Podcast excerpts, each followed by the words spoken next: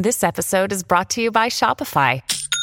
Forget the frustration of picking commerce platforms when you switch your business to Shopify, the global commerce platform that supercharges your selling wherever you sell. With Shopify, you'll harness the same intuitive features, trusted apps, and powerful analytics used by the world's leading brands. Sign up today for your $1 per month trial period at shopify.com slash tech, all lowercase. That's shopify.com slash tech.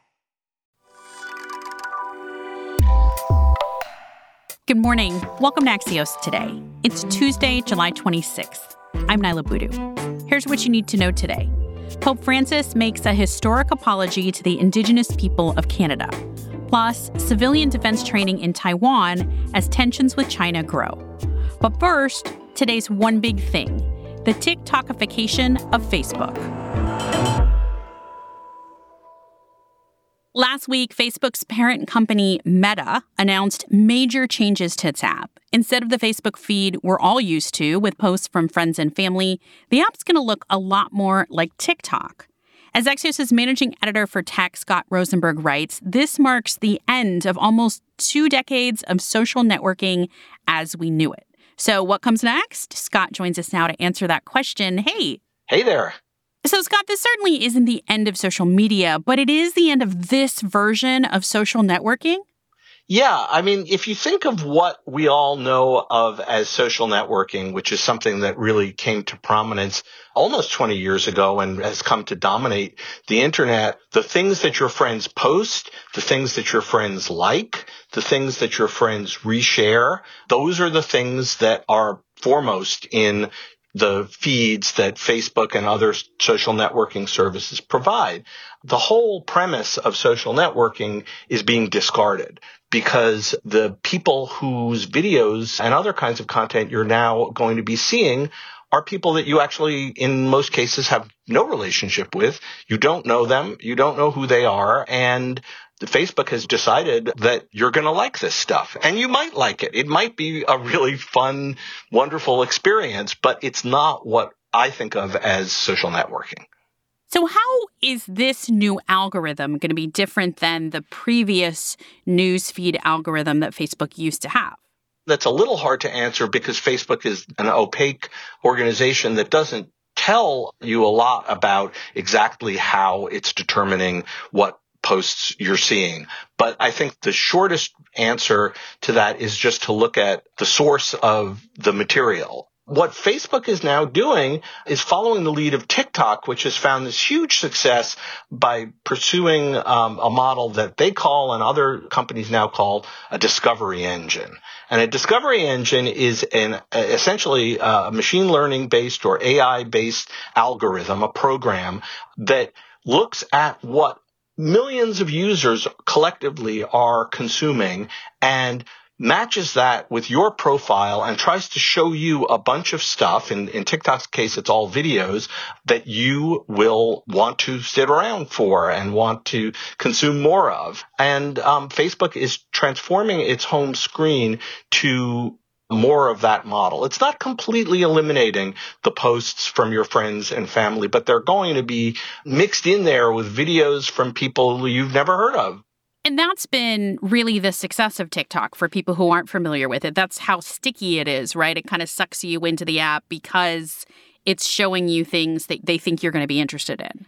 Absolutely. And it's the first social application really since probably Instagram and Snap that has actively challenged Facebook. Youth is always in the vanguard, right? And so the fact that TikTok has such a greater mind share among young users is particularly of concern to Facebook. Axios' managing editor for tech, Scott Rosenberg. Thanks, Scott. Thank you so much. In a moment, fears of invasion in Taiwan.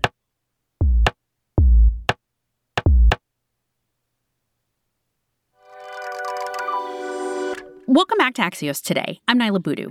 Tensions between China and Taiwan are continuing to escalate ahead of a potential visit to the island from House Speaker Nancy Pelosi. The Chinese Foreign Ministry said Beijing would take, quote, forceful measures if the visit occurs and said that a military response was possible. China has already more than doubled its incursions into airspace near Taiwan over the past year. And after Russia invaded Ukraine, many in Taiwan say they're concerned about something similar happening to their country. Axios' Bethany Allen Ebrahimian has recently relocated to Taiwan and participated in one of the many civilian defense training sessions that are currently taking place there.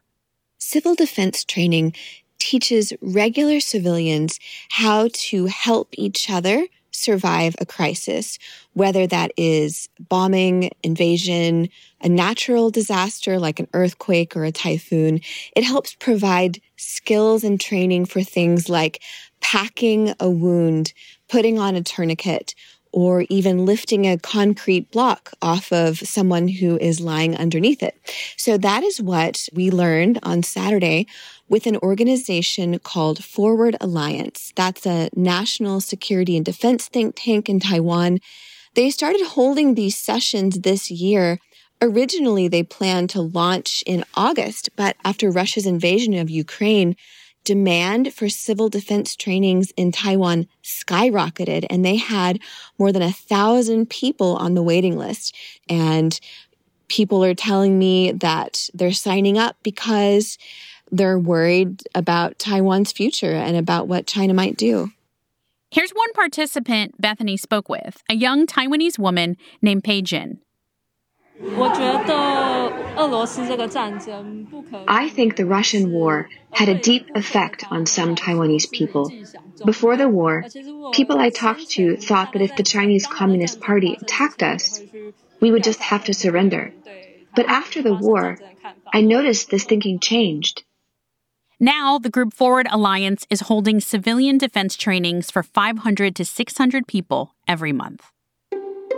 Thanks to Bethany Allen Ebrahimian for this reporting. She covers China for Axios from Taiwan.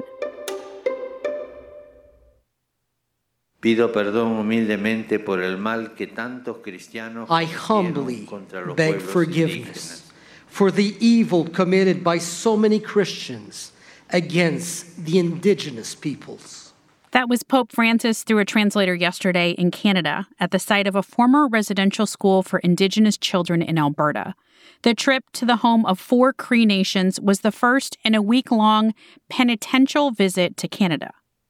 Pido perdón en particular I ask forgiveness, in particular, for the ways in which many members of the church and of religious communities cooperated, not least through their indifference, in projects of cultural destruction and forced assimilation the Canadian government called the government funded Christian schools, which existed for about a century, a form of cultural genocide.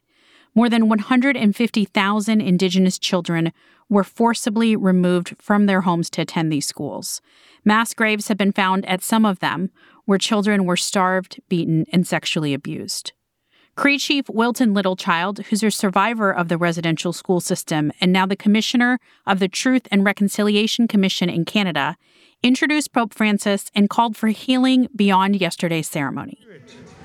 We sincerely hope that our encounter this morning and the words you share with us will echo the true healing and real hope throughout many generations to come. Kitatam hin, Your Holiness. Tawal, welcome to our land. The ceremony ended with traditional indigenous singer Jerry Saddleback singing in Cree.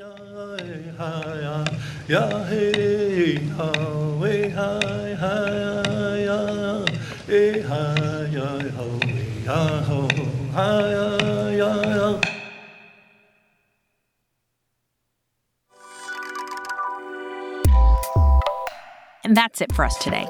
You can always text me at 202 918 4893.